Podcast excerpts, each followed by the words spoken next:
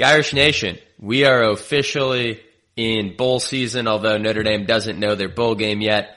So we're going to cover a regular season wrap up by going through a listener mailbag Q and A session from questions we've got. Uh, we've we've tried to combine all the different questions we've got. Some of you covered similar topics, so we've you know picked one or the other. Hopefully, we'll get to as many as we can in this show. As a reminder to all our listeners, go follow the show. The schedule now is going to be more on an ad hoc basis. We're not going to be on a traditional weekly cadence. Not surprising, the season's over, so there's just not as much to talk about on a regular cadence. But to keep up with us regular, in addition to just following us, subscribe to make sure that when we do release something, you'll get an alert and it'll automatically populate on your phone. It'll download. You'll get that alert that'll let you know that we've put out a new show.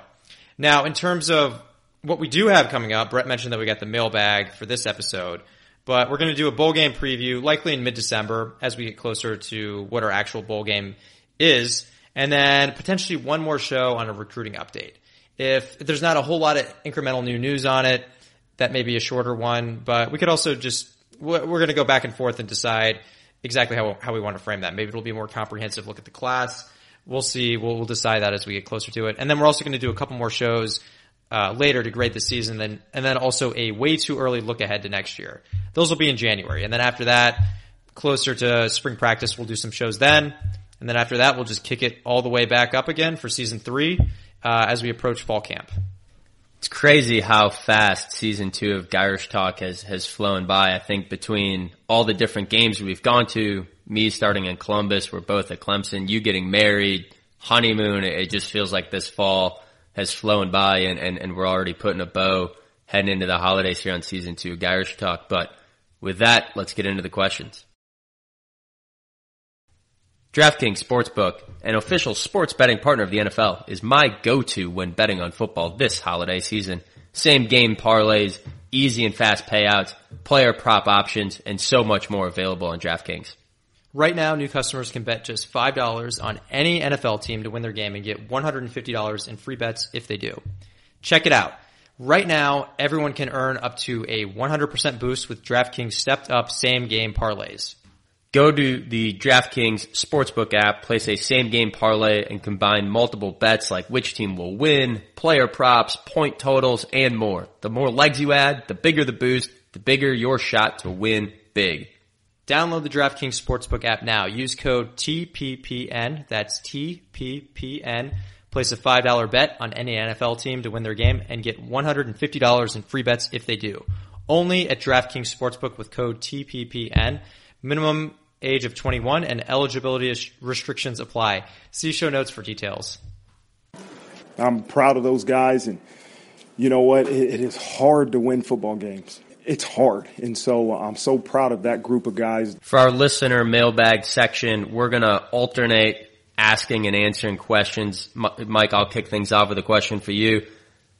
In the bowl game here at time of recording, it's obviously before the championship, conference championship week, before the last playoff ranking committees have come out. So what's your predict, prediction on where Notre Dame will go bowling?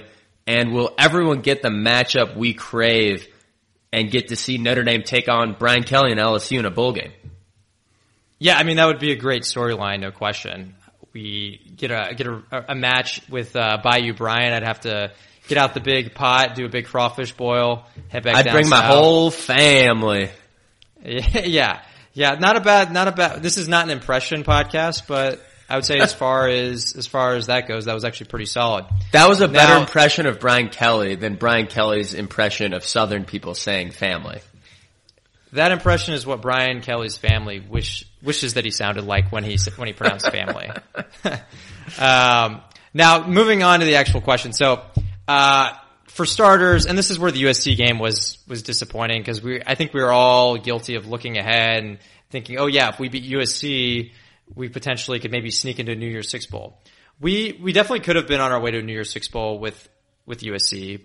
You know, we certainly would have needed some chaos to happen. Some of that definitely did happen that would have opened up a path, but unfortunately it wasn't meant to be. The one thing that we had to do was beat USC and we, we obviously didn't. So we can throw that out.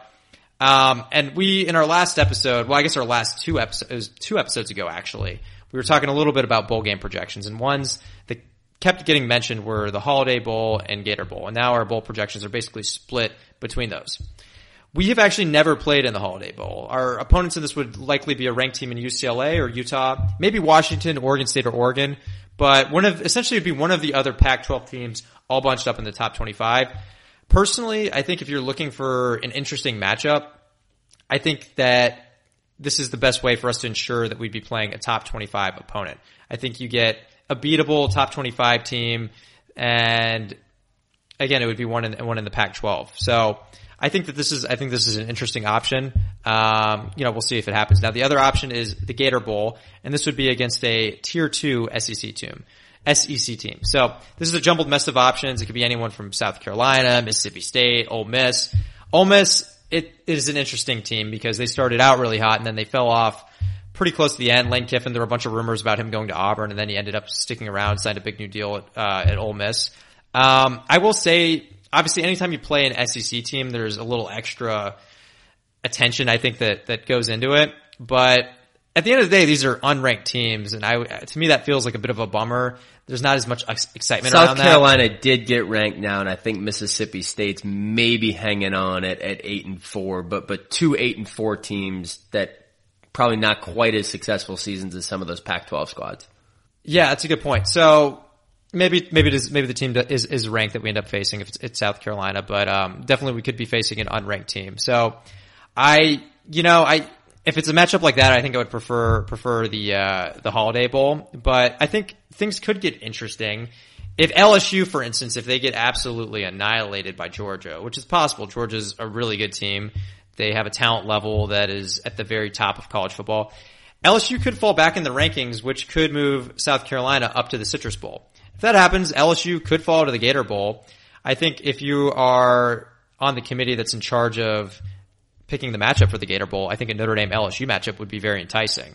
Um, so I think overall, just to answer the question though, if we want the best bowl matchup, and I, I already said this before, I, I think our preference is for the Holiday Bowl against a top 20 Pac-12 opponent, but if LSU does, if they do slip far enough to potentially be an opponent for Notre Dame in the Gator Bowl, I actually might prefer that. I think that would be really interesting.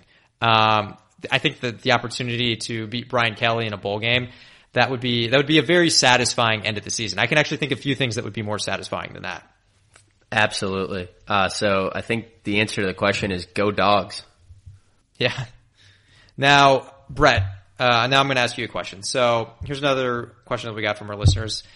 And not a surprise, this is a big topic that's, uh, it was a big topic this year. It's going to be a big topic this offseason. The question is, do we think quarterback play is really the limiting factor on this team or are there more factors at work here? Yeah, we talk about this a lot. If, if you go into the advanced analytics on talent and, and where talent sits on a roster and how that projects to a team's performance, elite offensive line and defensive line dictates who are top 25 teams.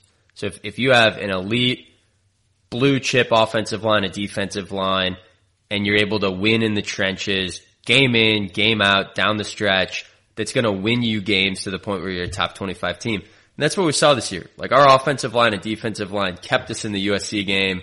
Our defensive line hung in there against Ohio State. Our offensive line absolutely won the Clemson game. Like week in and week out, we're a top 25 team because of our offensive line and defensive line as the strengths of this team. The formula to be a top five team is elite quarterback play, elite wide receiver play, and then elite cornerback play to stop another elite team's quarterbacks and wide receivers. And we've seen this time and time again. Um, against Clemson in the college football playoff a few years ago, Julian Love gets injured and it was a close game when he goes down. Our elite cornerback goes down. We're playing Trevor Lawrence, an elite quarterback, and in a blink of an eye, he misses three drives and they score three touchdowns for 21 points and the game's out of hand. And so we saw it again in the Alabama um, Cotton Bowl college football playoff game where DeVonta Smith and Mac Jones and, and a host of other players just absolutely torched us off the field. And Notre Dame hasn't had that. Buchner had the recruiting pedigree. Jurkovec, Zaire, Wimbush. We've had top 100 quarterback recruits. They just haven't panned out. And part of that is because we've had top 100 recruits. We haven't had top 30. we haven't had five stars. And quarterback is a boomer bust position for sure, but they hit way more often when you get into that five star level. And beyond that, it's, it's boomer bust. And we've actually found the most production out of guys like Drew Pyne and Ian Book and Tom Rees, who are not top 300. They're not even four star. They're, you know, low end four star or three star recruits. But those guys in these big games just don't have what it takes to absolutely transcend a team and go win a college football playoff game. And we've talked about this on previous shows. The only team that's really gotten the job done without an absolute elite quarterback is Georgia. And Georgia had one of the all-time great defenses in college football history. That's really hard to replicate. And they did it with number one recruiting class after number one recruiting class after number one recruiting class, or at least in the top three. And so either Notre Dame needs to be a top two or three talented team at every other position, or we need to come up with an elite quarterback. So yeah, I think going from top 25 to top five, um, going from making the college football playoff or being in the conversation to actually winning a college football playoff game, all of the data tells you that you need a Trevor Lawrence, you need a Jalen Hurts, you need um, a Justin Fields, like you need a Joe Burrow. Those are the elite players along with the wide receivers and cornerbacks to supplement that passing game that really elevates top 25 teams to elite championship contenders. That rolls into another question we got. Where do you think Drew Pyne enters the 2023 season on the quarterback depth chart? Will it be Drew Pyne, Tyler Buchner, incoming freshman four-star Kenny Minchey, or a potential transfer that will be starting for Notre Dame in next year's opener? Yeah, it's an interesting question. Pyne was certainly up and down this year. There was a stretch around the middle of the season where he looked really good. I think he rolled off three games in a row where he was putting up some pretty impressive stats. Then he came back down to earth and then he actually closed the season on a pretty good note against USC. He had a really good, really good game against USC. But something that we've mentioned is that he's someone who just has a lot of physical limitations. So I think I'm of the opinion that he coming into next year, I think he's number two. I think Buchner's healthy. Clearly he offers way more upside than Pyne. We, we know who Pyne is and he's pretty average. He's not going to be someone who is going to take you over the top. He can't win you games single-handedly. He's not on that level. If we have a just dominant team throughout every other position, I think he's someone who could be enough of a game manager to to uh, to not hold you back necessarily. But based on what you're saying on your on your uh, prior answer, Brett, which I agree, is if you want the formula for taking it to the next level, you need to have that elite quarterback, and that's Buchner does have that. He has that potential. The problem is he just hasn't gotten any reps. He's just been hurt so many of the past uh, the past seasons that he hasn't gotten those reps to to really develop. So oh, I think Pyne is not the long term answer. I think if Buchner's healthy and can stay healthy, I think that he's potentially the guy here. Um, but there are other things that we got to consider here too. So I'm going to talk about Minchey. He's the number 206 recruit that we just got. Big recruiting flip. The context here is important on this recruiting class. We are going heavily after some other recruits. Dante Moore was the one that apparently he was a silent commit. The staff went all in on. We thought we were getting that, finally getting that, that top five, top 10 overall quarterback, but then he, he basically flipped, he didn't flip, but he basically changed his mind and went to Oregon. So he kind of, we kind of like left standing at the altar without anything and then we had to go searching for someone. So I think this is a really good result. He's a really good recruit. I think especially given the circumstances that it was looking like we weren't going to get anyone who's impactful. We got Minchey. It really helps round out the class and it's a piece that we really need, but I don't think that he's a day five or a, a day one, a day one, uh, five star to, to change the program, uh, caliber type player. I think he's someone who could develop, but not day one. Now moving on to the other important aspect here, and that's the transfer portal. And the transfer portal is so important in modern college football. You look at so many teams that have won the national championship, so many players who've won the Heisman. Many of them were transfer portal players. So I think I think there there could potentially be some options here. There's some players like Devin O'Leary from North Carolina State, seasoned guy, could come in maybe be the next Jack Coan. Um, especially if Buchner isn't healthy or can't come back to form, I think a grad transfer could be a better option here than Drew Pyne. So I guess reverting back to my point on Drew Pyne being number two, I think he's at least number two on the depth chart. He could potentially be further down depending on what happens with the transfer portal. The key here with the transfer portal though is the question on elite recruits. Could we actually get an elite recruit from the transfer portal? Could we, could we get someone like Justin Fields, Jalen Hurts, Joe Burrow? We're going to get to that a little bit more in our next question, but it's really, really difficult and a lot of that falls in Notre Dame's administration. They basically just make it challenging for an undergrad to transfer their credits over. Um, but I do think there, there could be a shot here. There's not always a shot, but it looks like there could potentially be some players that could fit the bill here. I'm going to list out the top, some of the top 10 QBs from the last two recruiting classes. So if you look at starters, Quinn Ewers, Texas, Caleb Williams, USC, Drake Maye, UNC, JJ McCarthy at Michigan, Salter at Liberty, Conner Weigman at Texas A&M, and then Tyler Buchner at Notre Dame. So those are players who were starters, or at least named a starter at a point this year.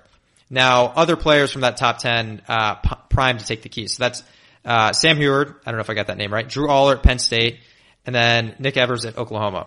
Uh, and then, and then Brady Allen at Purdue. So these are players, they didn't start, but they're probably going to take over. Now, there are a few guys who are likely going to start if the guy ahead of them goes to the NFL, and that's Walker Howard at LSU and Ty Thompson at Oregon. That leaves you with a handful of guys who are in legit quarterback battles who could be transfer options.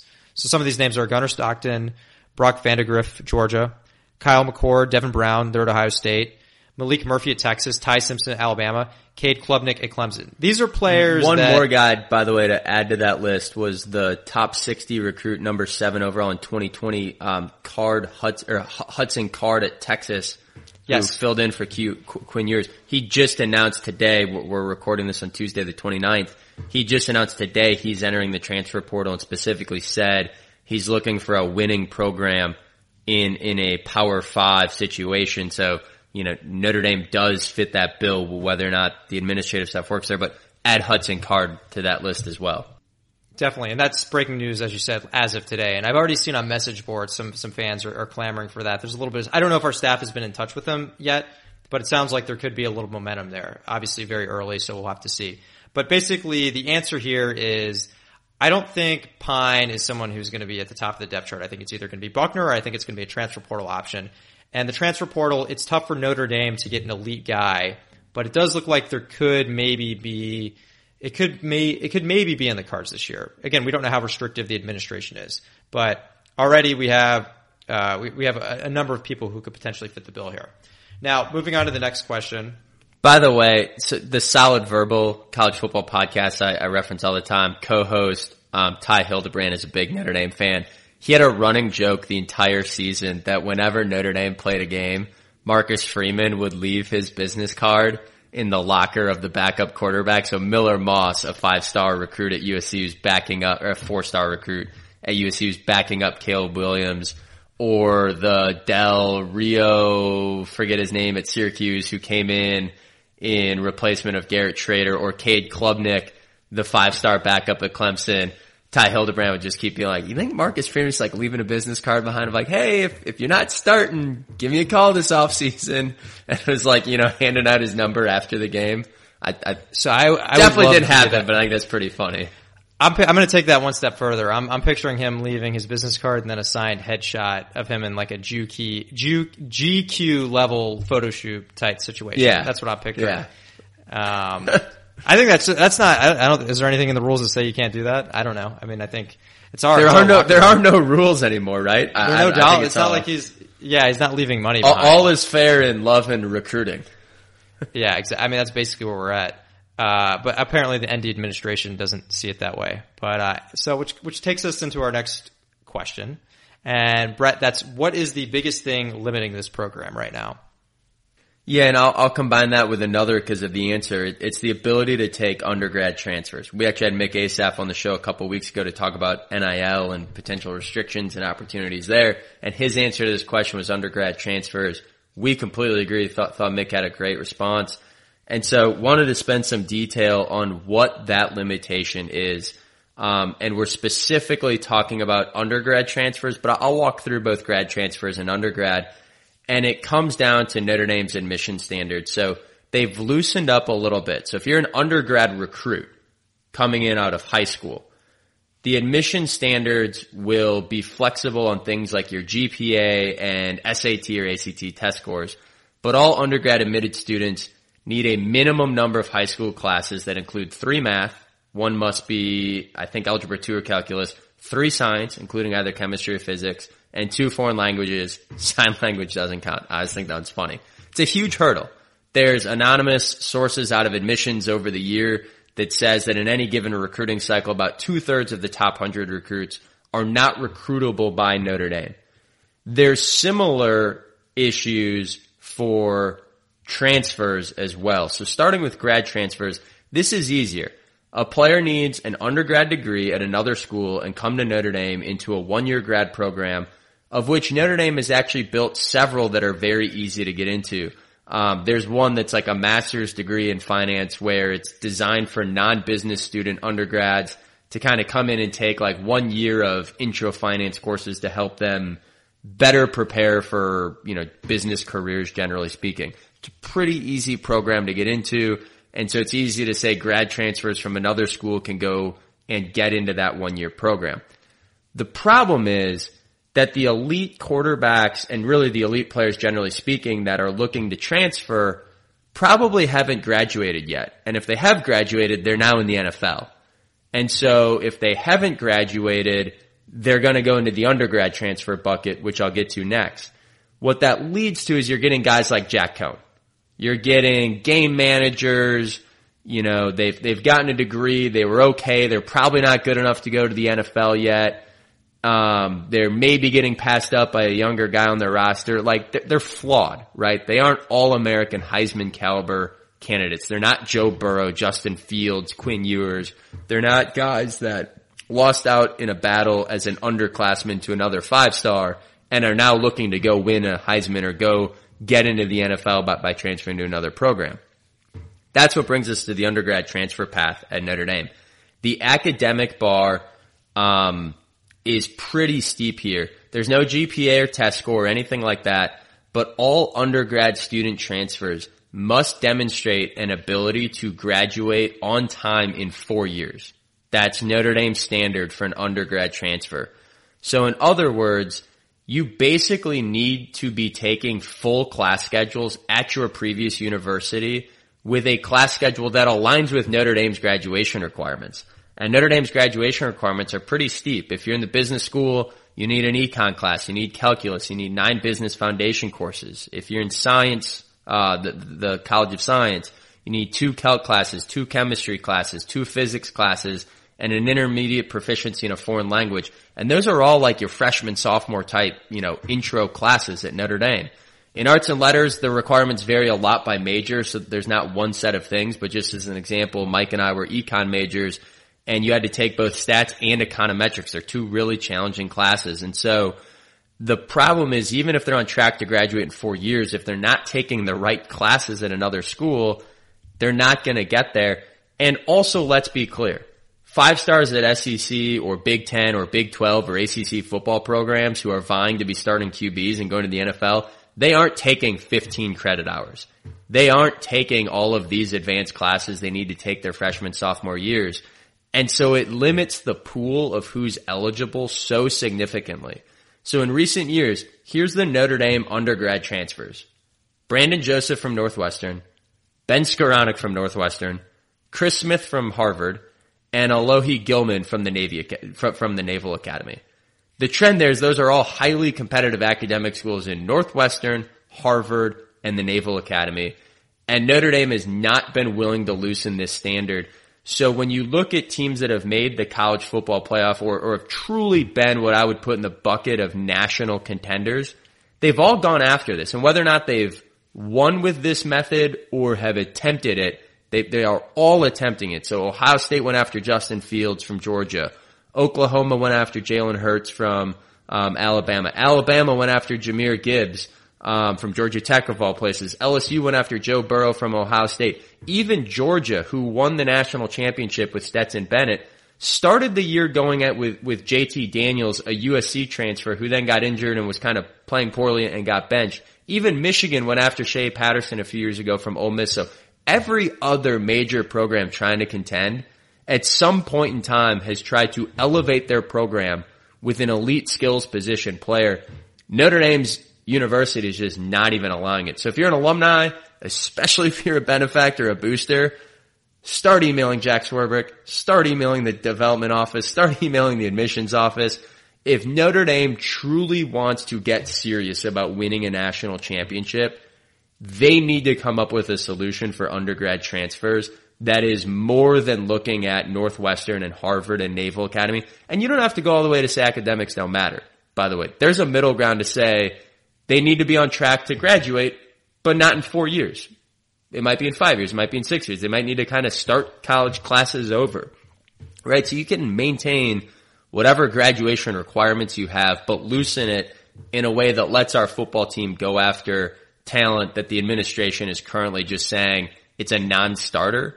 Um, there are some articles out there. Pete Sampson's alluded to it that the administration is working with Marcus Freeman to come up with a solution. This is all, of course, closed door with no specifics and and who knows what that means. But to me, this is the biggest Notre Dame storyline and it's boring. Talking about college admissions and football programs is, is a boring topic. My, my wife works in college admissions, so, you know, it's maybe not boring in, in our household. It's, it's a career, but, but generally speaking, people don't tune into football podcasts to talk about, um, admissions and undergraduate transfer admission right now is the biggest obstacle facing this program because of the requirement that they need to be demonstrating academic progress to graduate in four years. All right, that was a long-winded one. I promise the next will hopefully be quicker. Um, Mike, are you concerned that Freeman's response to all of the offensive questions he got this year generally said our goal is to run the ball more? And maybe a related question, um, you know, this show's been pretty critical of Tom Rees, especially in the first half of the season, but it seems like Mike and Brett have changed their tune recently. Is Tom Rees for sure back next year? And how do you grade him out over the course of the season? Yeah, so I'll start with the that sec like the second part on, on Tom Rees. So I think one major criticism still remains, and that's evaluating talent and ability for the guys on his roster, particularly as we go into the season. So I'll use an example with Jack Coan. So Jack Coan, we switched to the quick passing game after five games. This was way too long. We stumbled out the gate a bit.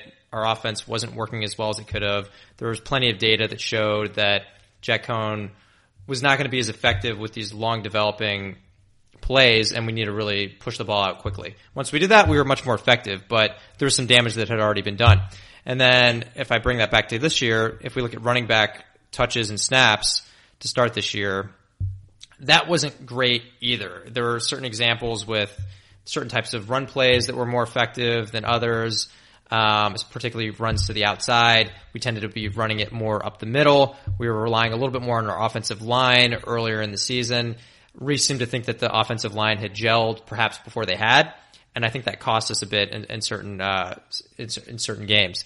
And then Another one is just Drew Pyne's performances against BYU and then taking too long to adjust, and that ultimately doomed the Stanford game. So there's just examples here where he doesn't have a great pulse on certain capabilities of his players, and it comes back to bite us in certain games. Now, it's important to note that he does eventually adjust.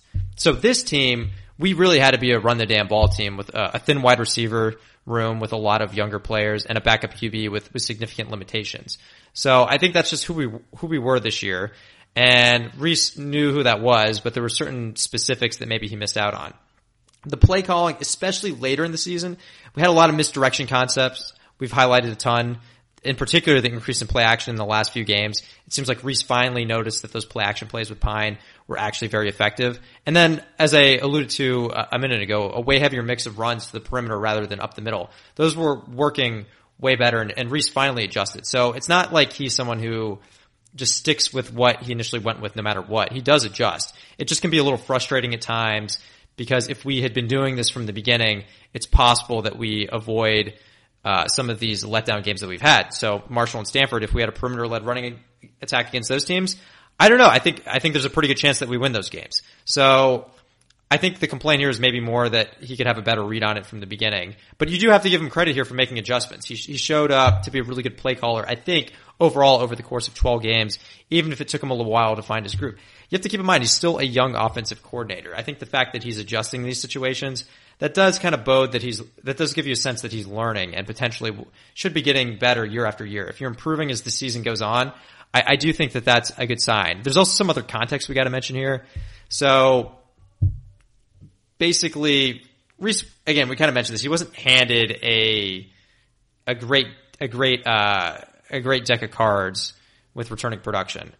Basically, it was just entirely Michael Mayer. Last year's skill position players by snap count, I'm going to list them out right here.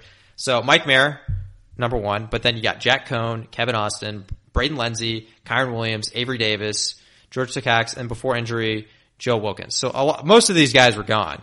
You had Braden Lenzy, but Braden Lenzy, we didn't utilize him a ton this year. Most of these other guys were gone, and there were a lot of really good players in there that left. So, um, really, he was he was working with an inexperienced team, and you had a quarterback situation where initially you started out with a new quarterback, but then he got hurt, and then you were dealing with a new guy. So, not a great situation to be in. Now, another point I'm going to mention is just in the wide receiver room as a whole. I think we needed to do a double click there. Since 2017 there's been quite a bit of attrition in this room. It really has been gutted at times. So starting, we're, again, we're going to start with 2017. And so these are players who could have been COVID super seniors. And we're going to exclude guys here that immediately switched to defense like Cam Hart and Xavier Watts. From the 2017 class, you had Jafar Armstrong and Michael Young, both transferred. Avery Davis was back for his sixth year, but then he tore his ACL preseason. He's someone who would have been a, a, a very productive contributor this year. 2018 class, Kevin Austin goes to the NFL but doesn't make a roster he was one of those players at the time that we thought could really benefit from coming back this year, and he didn't. Um, so it's a bit of a shame how that worked out. Braden Lenzy's on the team. We didn't get as much production out of him this year as we were hoping. We were hoping he'd take a step forward. Lawrence Keys also from that 2018 class. Micah Jones, they both transfer. And then Joe, Joe Wilkins had a season ending injury. So not, nothing really out of that. 2019, no wide, no wide receivers in the class. Uh, just a total bust by Del Alexander and Chip Long. 2020, we got a five star recruit, Jordan Johnson, but then he transferred. Doesn't look like he's really panning out, but again, that was another big miss. 2021 and 2022, it's actually looking pretty good, but it is early. And these are younger players, so they haven't fully developed yet, so we're not getting, uh, the production out of them that, you know, you'd be getting out of more experienced players. So Deion Colzie, Deion Colzie has really come on the second half of the year, which is really promising because earlier in the year it was looking like it was taking him a little bit longer than some other guys. So that's a good sign because he was someone who came in with a lot of, really with a lot of uh, attention and a lot of hype. Lorenzo Styles didn't take the jump that we were expecting this year, but still had a solid year and had some good moments. He's someone who I think, I think with another offseason he can get back on track. Jayden Thomas, he's had some good moments this year. And then Tobias Merriweather, who's also flashing potential. So these guys are all really young and I feel good about them, but they need a little bit more, they need some more development before they become true impact players. But overall, from 2017 to 2020, excluding the underclassmen, that three year span, there were nine recruits and five transferred, only one in the NFL. And we had three on the roster and two had season ending injuries. The other one, Lenzy, we really didn't, he didn't really take the jump that we were hoping. Um, we didn't really get a whole lot of production out of him. Now, the next question that I'm coming to, this isn't, this isn't a, a listener mailbag question. This is just a question that I have that I need to pose related to this is, is this a problem that all these guys transferred? You know, maybe we, maybe we should have developed better. That's certainly on Del Alexander. It's no secret that Del Alexander did a poor job, uh, keeping these guys around and developing the room. But it is college football. I think transfers are a part of college football now. The problem is, tying it back to what Brett was just talking back, talking about, is that we aren't getting transfers back. It's become a one-way outflow of talent with no inflow. So we lost all these guys. If we were very open about the transfer portal and we were able to plug these holes, we we could be in a totally different situation. Look how many players USC brought in last year from the transfer portal. And USC, as much as we like to hate on them in a lot of ways, they're actually like not that far off from Notre Dame from an academic standpoint. So if an institution like USC is okay really utilizing the transfer portal, I don't know. It doesn't seem like it should be that far of a cry for Notre Dame to kind of get in a position where we could. We're not there right now, and there's a lot that needs to happen. Brett, you alluded to Freeman doing some back channel conversations potentially with some people in the administration, so maybe that'll that'll help. But as of now, it's difficult for us to plug these holes if we have a big outflow of talent. and so I think that's again that's like another point that's that's worth mentioning of Tommy Rees's situation. I think I think he has done I think he's shown over the course of the year again that he's uh, he's done a good job with the deck that he's been given. He doesn't always adjust as quickly as you'd like. And then now tying that back to the first question, I'll give a really short answer on the Marcus Freeman component. Am I concerned that he his answer is typically to to run the damn ball when someone asks about the offense? I'm not because that's just kind of who we have to be. You know, hopefully next year, hopefully next year we figure out the quarterback situation. We have someone who's maybe not elite, but certainly a step up. Hopefully the wide receivers continue to develop. Like I said, there's some promising young talent that we have right now. We don't have a ton of depth yet, but we're starting to get there. Hopefully, if that resolves itself in a way that's uh, very positive, then maybe I think then Freeman Freeman I think Freeman would probably give a different answer. And and I think Freeman and Rees are highly focused on knowing this is what it takes. Like I think Freeman keeps saying we need to run the ball because he knows who the current roster is, but that is not what he and Rees are constructing in the future. So you look at Colzie and Styles and Thomas and Merriweather, but there's three more top 200 recruits coming in at the wide receiver position in the next class alone. We're bringing in CJ Carr in the 2024 class, who's a five star QB. So they are, you know, saying we need to run the damn ball with this roster. They're building a roster in the future that will not be constructed like that. Again, you got to make up for it in transfers. You can't let transfers be a one way street. So I agree with all that.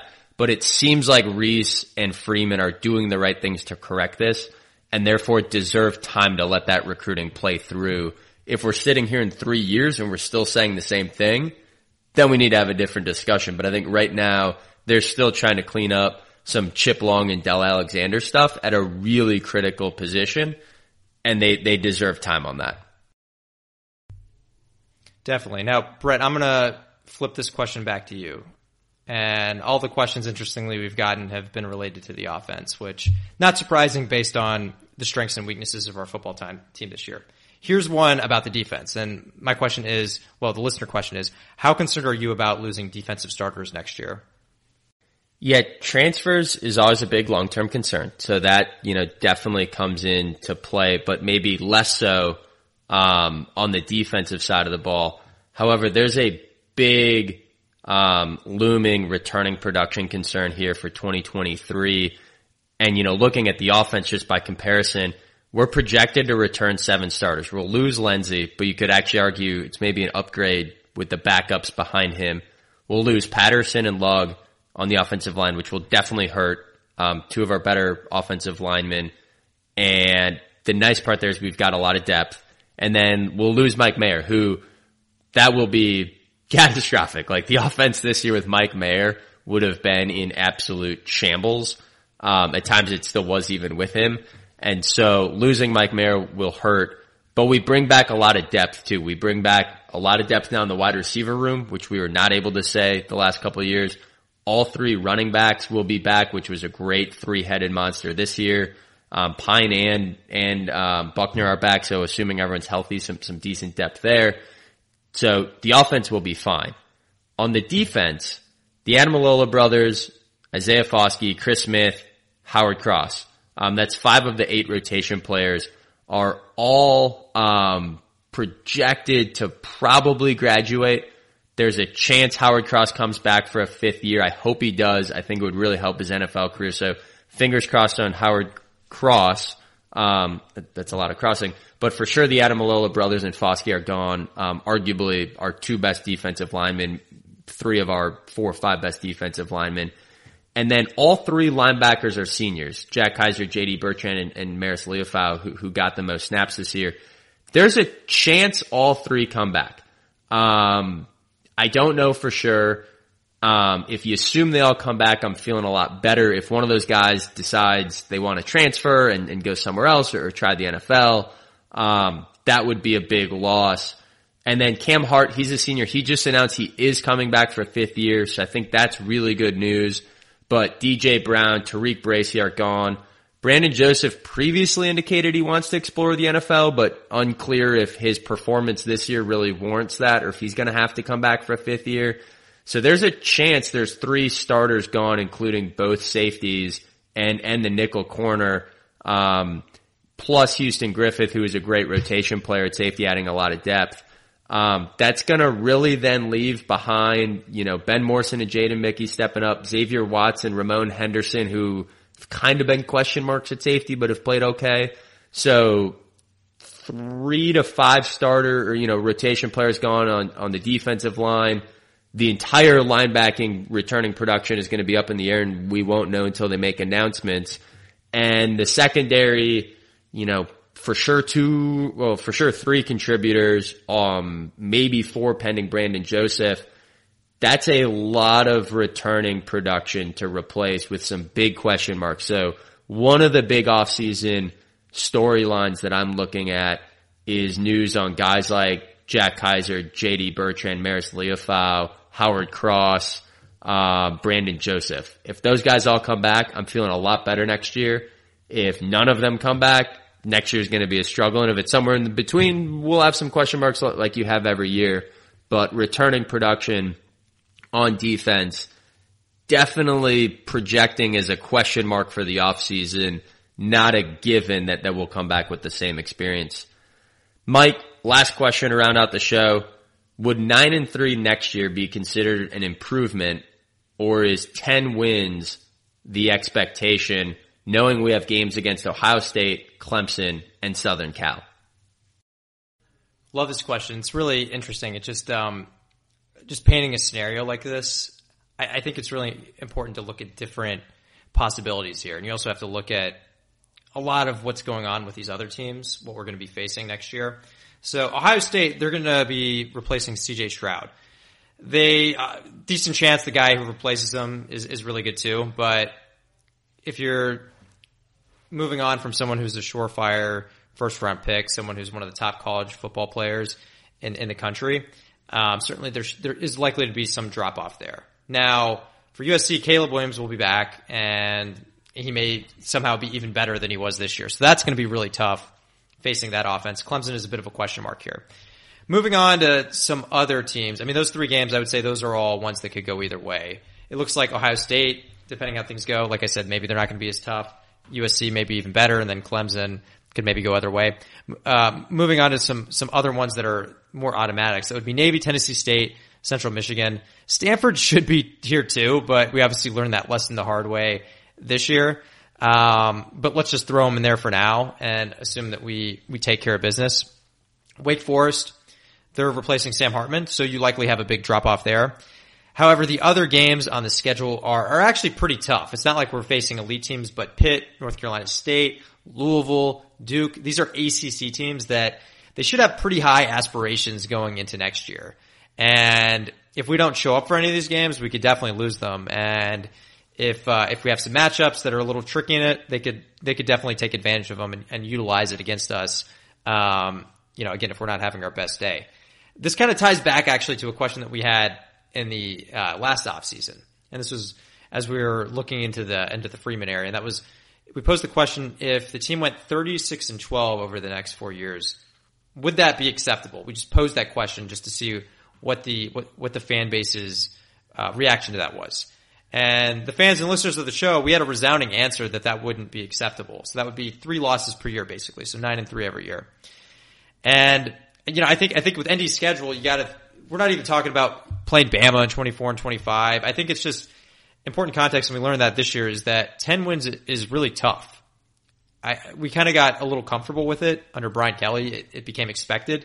And I guess there were moments this year where I, I think the fact that we even got to eight games was, uh, eight wins was actually pretty impressive. But uh, it, it shows you really have to have things humming to, to win to win ten games. It's you, you can't have like uh, you can't have like lapses against weak teams that you need to beat. You, you really need to generally beat the teams that you should be, and then take a couple games from some pretty some some really good teams. So I think overall, I just think that the answer here it really depends. So and we kind of saw that again this year too. So if you're nine and three and you just get blown off the field by Ohio State, USC, and lose a bad game to someone like Marshall, I think to me that would be that would be hard to stomach. Uh, but if you win nine games and you play tough against Ohio State, USC, you look pretty pretty good in those games, but lose, and then you dominate Clemson, kind of like we did this year.